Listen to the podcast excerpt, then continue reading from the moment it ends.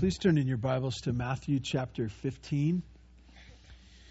This morning we're going to talk about we're going to talk about a passage where Jesus is interacting with the religious leaders. And this is a, a, a common thing that we would struggle with every day is whether to cling to the thoughts of men, good men, people that we find to be smart and even uh, spiritual, or do we cling to the Word of God, what He has said uh, as He has spoken? And that's what we're going to talk about this morning. If you'd stand in honor of God's Word, I'd like to read to you Matthew chapter 15, and I'm going to read down through verse 9. Then the Pharisees and the scribes came to Jesus from Jerusalem and said, Why do the your disciples break the tradition of the elders, for they do not wash their hands when they eat. He answered them, And why, why do you break the commandment of God for the sake of your tradition? For God commanded, Honor your father and your mother, and whoever reviles father and mother must surely die. But you say, If anyone tells his father or his mother, What you have would have gained from me is given to God. He need not honor the, his father. So, for the sake of your tradition, you have made void the word of God. You hypocrites. Well, did Isaiah prophesy of you when he said, This people honors me with their lips, but their heart is far from me. In vain do they worship me, teaching as doctrines the commandments of men. God, I ask your blessing on your word. I ask that you would um, guide us and direct us. I ask that you would uh, move in our hearts where we need to be changed. Uh, God, thank you for your word. Help us to hear it clearly. In Jesus' name, amen. You may be seated.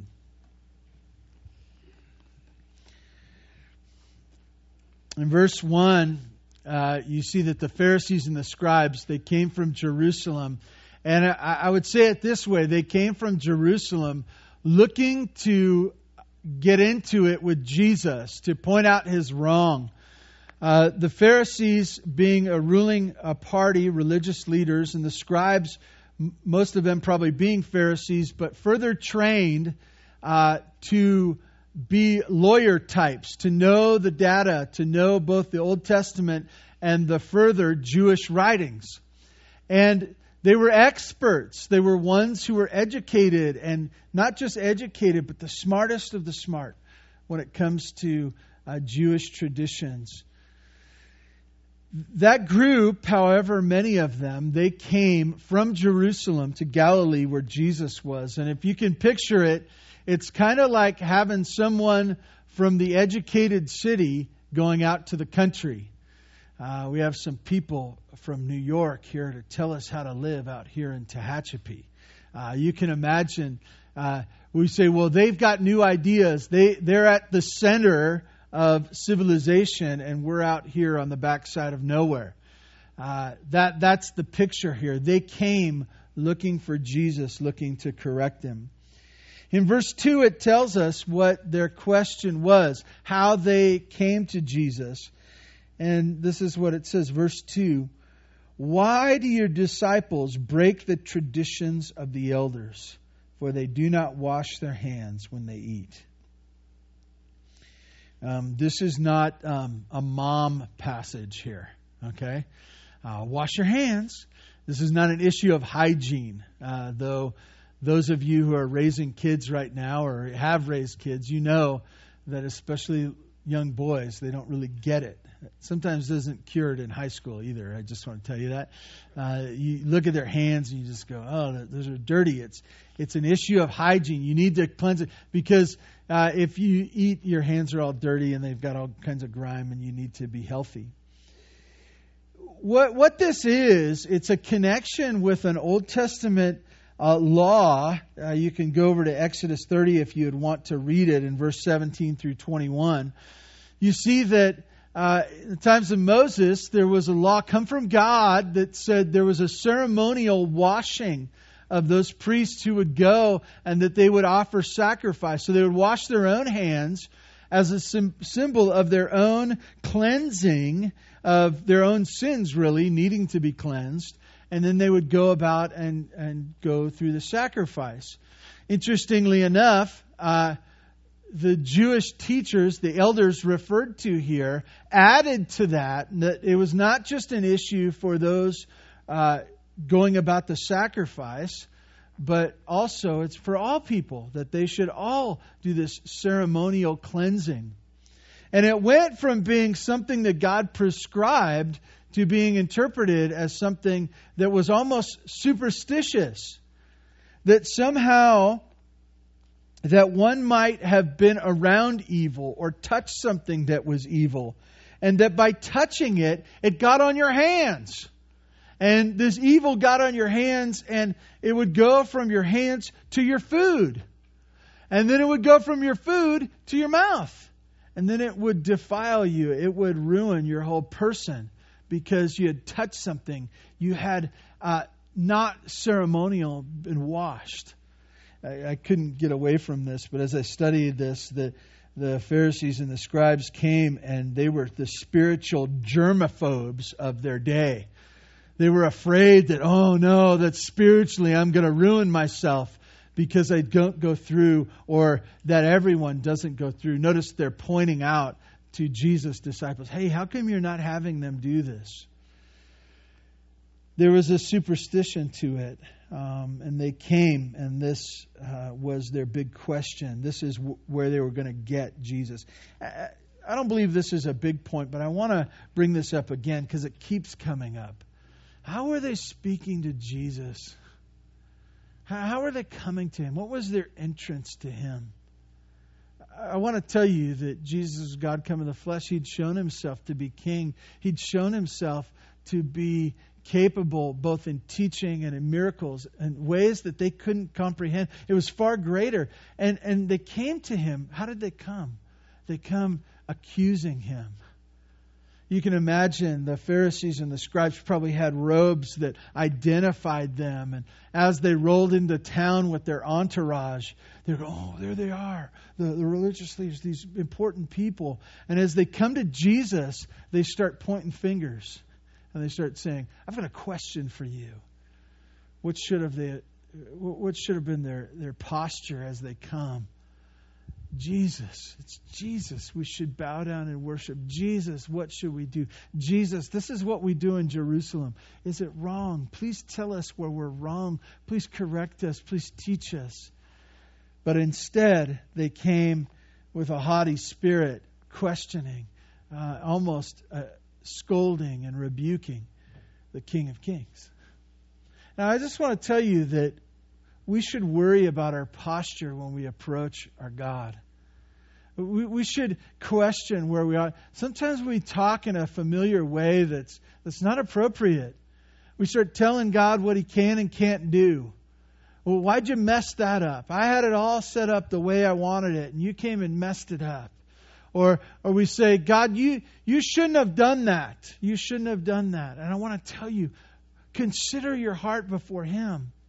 Consider what you want and, and say, it may be all wrong. In humility, I need to come before you, God, and say, please correct me if I need it. Please show me. I don't get it all the time. A humble posture. Pharisees and the scribes did not have it. They came to Jesus with questions, leading questions that were leading them to hoping to get him, to catch him against the law. You, see his response in verse 3. He answered them, And why do you break the commandment of God for the sake of your tradition? Uh, Jesus does this all the time. You know, we see it recorded all the time.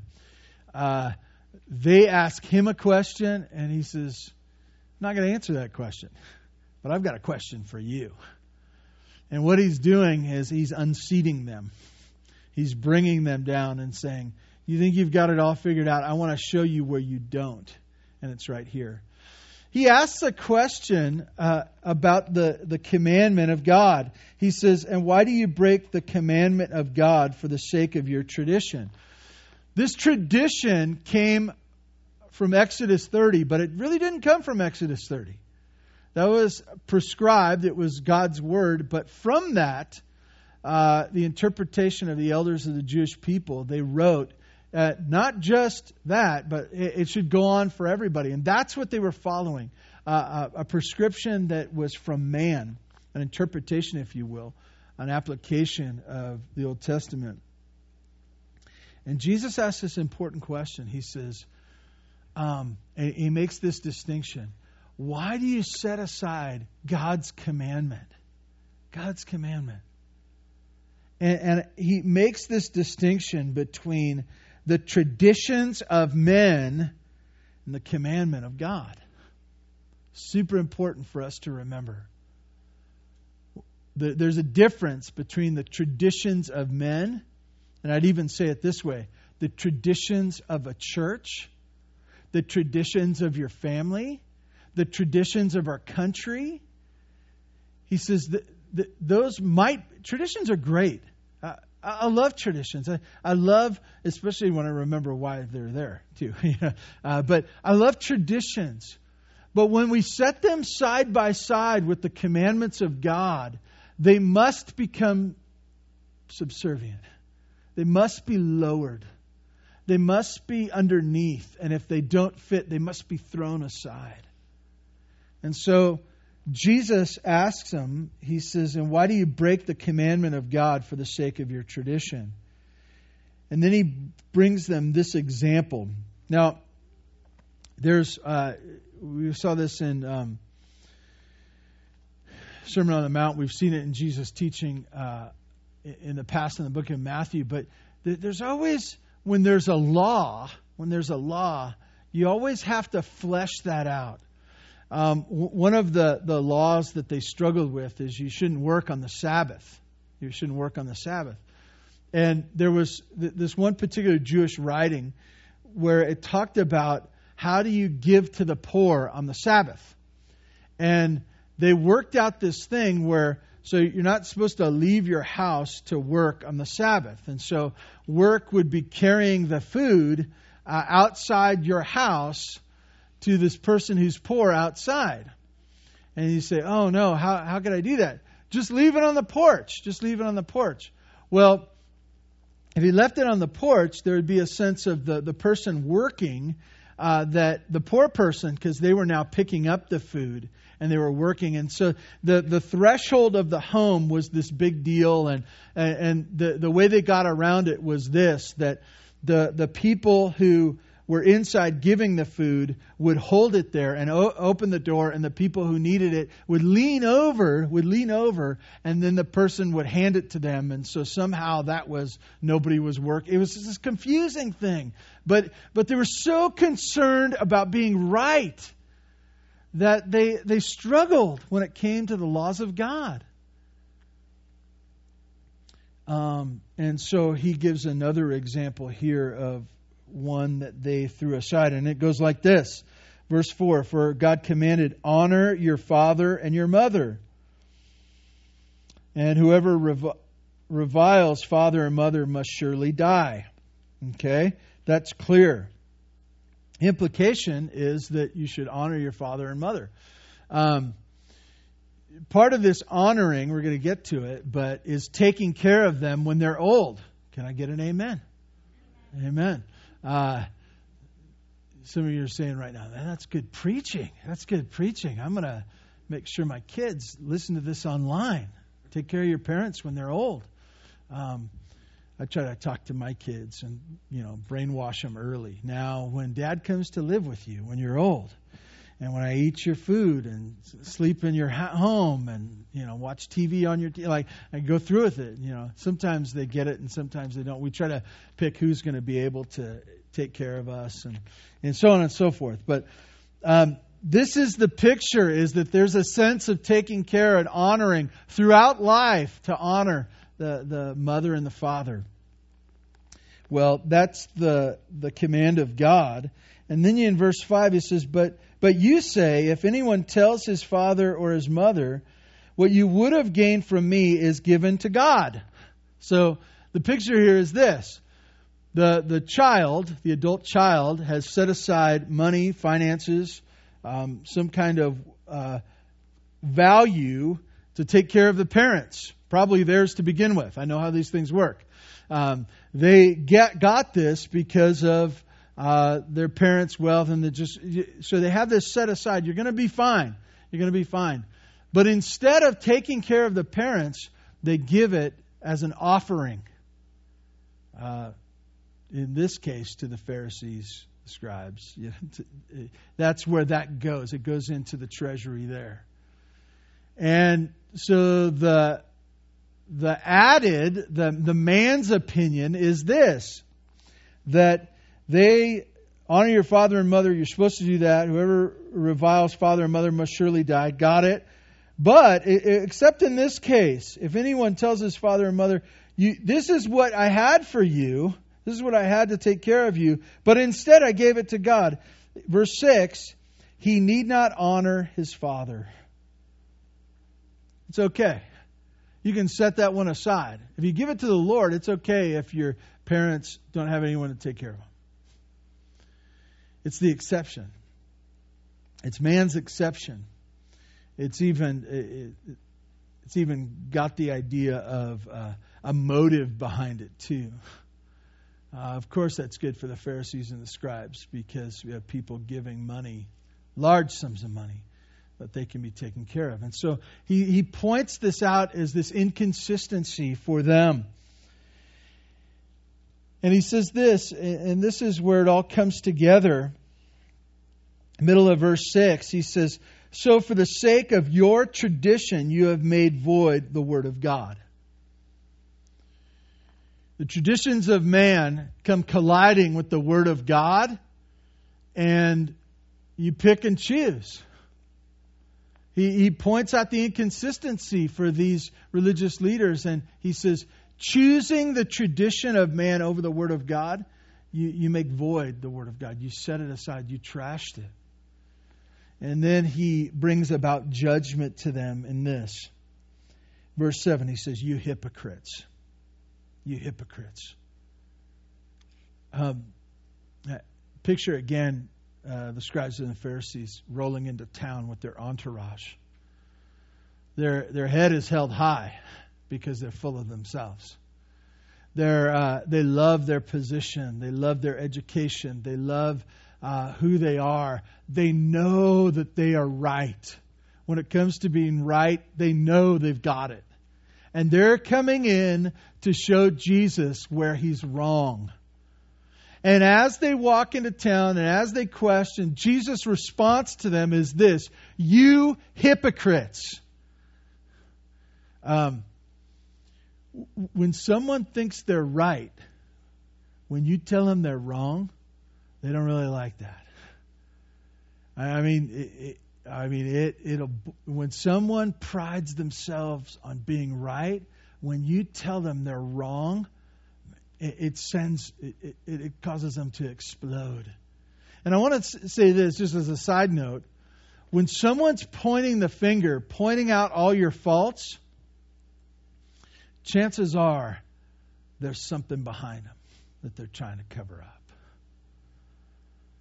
There's something when, when someone is good at pointing out other people's faults, chances are there's something behind them. Let me ask you this question did, did the Pharisees have hidden sins? Yes, they did. Eh, what, what was going? Oh, I don't know. Even if it wasn't some uh, scandalous thing, the pride of their heart was wicked and filthy before God. But chances are there was other stuff too that was embarrassing for them. And part of their their self righteousness was hey, go point the finger, go point out things that are wrong in other people's lives. And especially pointed out in Jesus, bring him down. Pharisees and the scribes came pointing a finger at Jesus. Um, as we look at this, Jesus' response to them is, You hypocrites. You, you, you say you've understood the law. You say you've, but in this simple thing, this so basic thing, one of the ten, by the way, honor your father and mother. This very simple thing, you, you've missed it. You've, you've set it aside. You've violated it. You hypocrites. And then he explains what's wrong. Then he explains what's wrong. And he quotes from Isaiah. And he says this, verse 7 Well did Isaiah prophesy of you when he said, This people honors me with their lips, but their heart is far from me. In vain do they worship me, teaching as doctrines the commandments of men. You see, you see what's happening here is that the commandments of men or the traditions of men are being listened to over the commandments of God.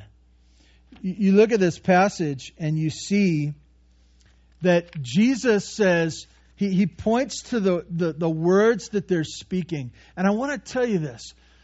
Uh, just because someone has the right answer and it can flow through their lips does not mean they have the right heart. Get that. Uh, we're fooled all the time here at Bear Valley Church. Uh, maybe we go to Bible study and, and we say, boy, someone's really smart. They, they have all the right, the right answers and they can cross reference. That may or may not, may or may not reflect their heart. The Pharisees and the scribes, they had all the right answers. They were well studied. They would have, they, they would let me say it this way. In our culture, they'd gone to seminary. Okay? They'd gone to seminary. They'd studied at college. They had degrees. But, but he said of them, in, in, in defining them as hypocrites, he says, they're, with their lips, their lips and their heart do not match.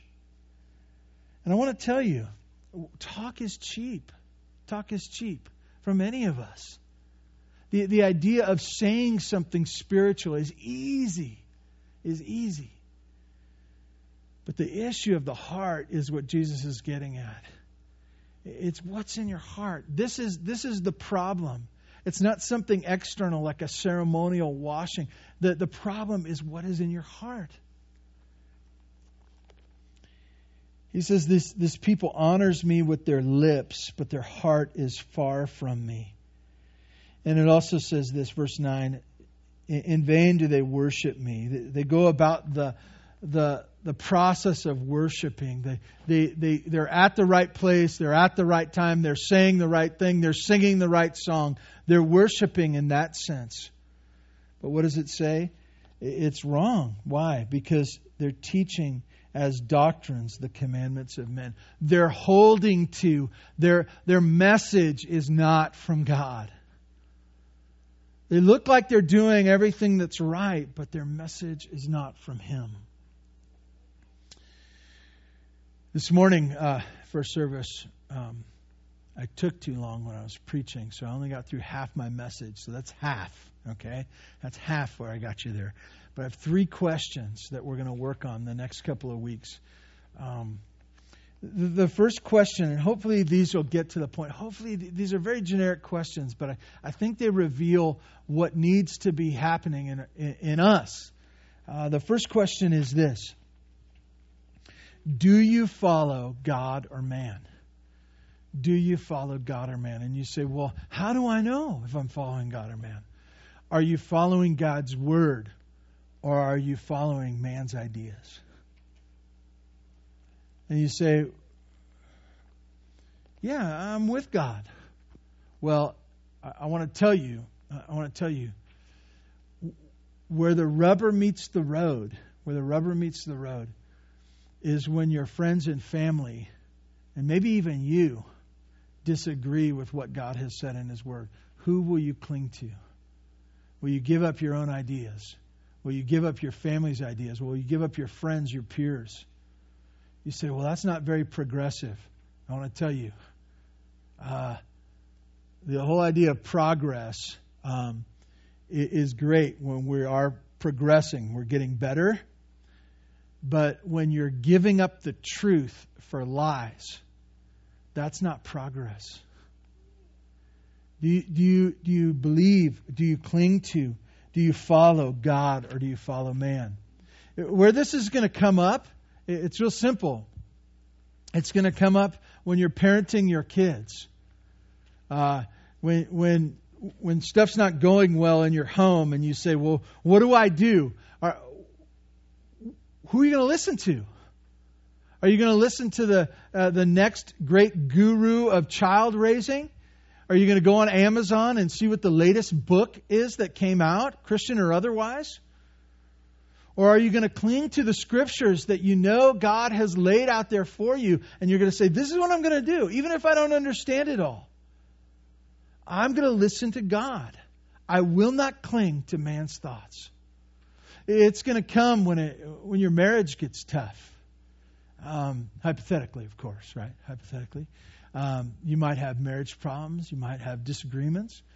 What are you going to do? Are you going to listen to your sister? Are you going to listen to your mom? Are you going to listen to the guys at work? Are you going to listen to your buddies that you're, you're playing golf with? Who are you going to listen to? Who are you going to take your cues from? I want to tell you this that even if the votes are all in and they're against the Word of God, uh, they should be outnumbered in your own heart because you understand that God has the majority on this one. God is the only one that matters. I want to listen to Him. So, do you follow God or man? Second question and we'll get into this more in the weeks to come, but do you worry about the inside or the outside? Do you worry about the inside or the outside? Scribes and Pharisees, they worried about the outside. How does this appear?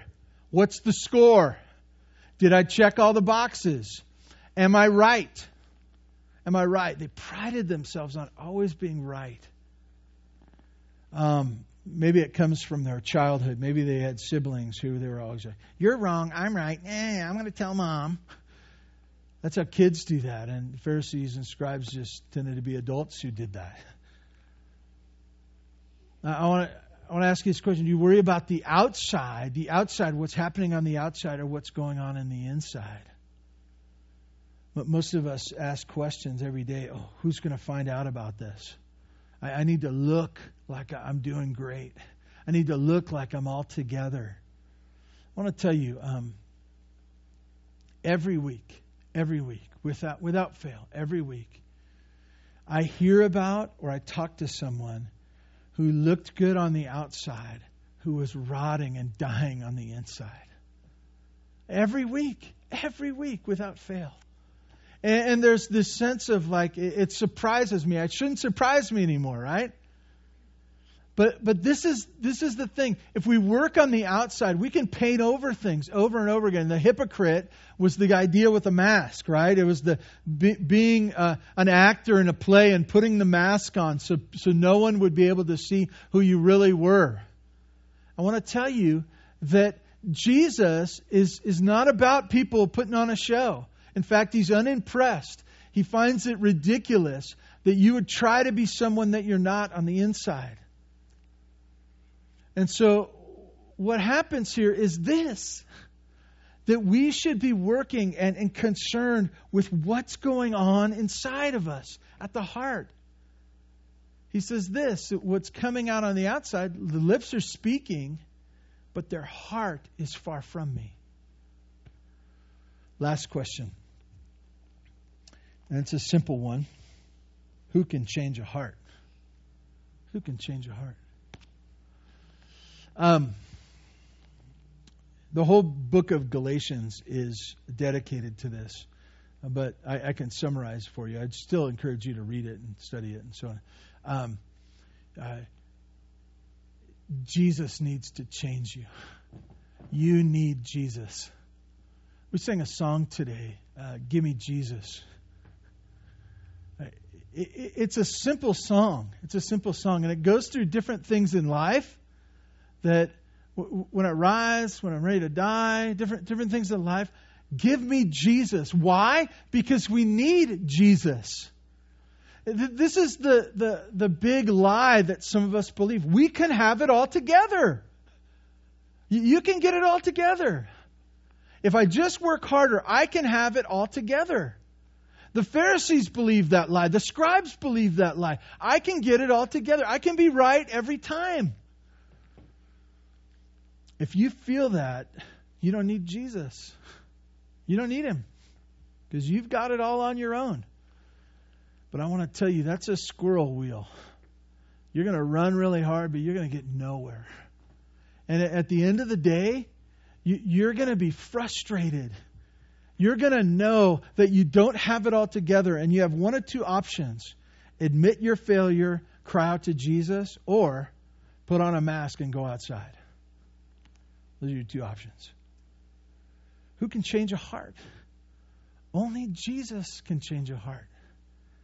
And if you change at all, no credit, no glory due to you, but to Jesus, a gracious, merciful King that saw you in your mess and loved you and changed you and continues to, to uh, persistently love you like no one else could. Who can change a heart? Only Jesus can. Please join with me in prayer. Father God, thank you for this morning. Thank you for the opportunity of being before your word. God, I ask that you would not allow us to be these Pharisees and these scribes who think they, they have it all together. God, I know that's in each of our hearts. I know that that's a struggle. I ask that in those deep parts that you would change us, change our thinking, change our desires, change our passions.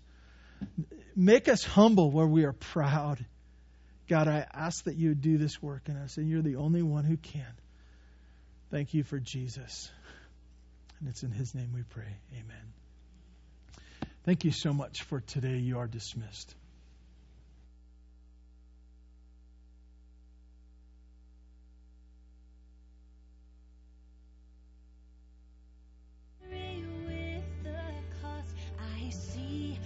try.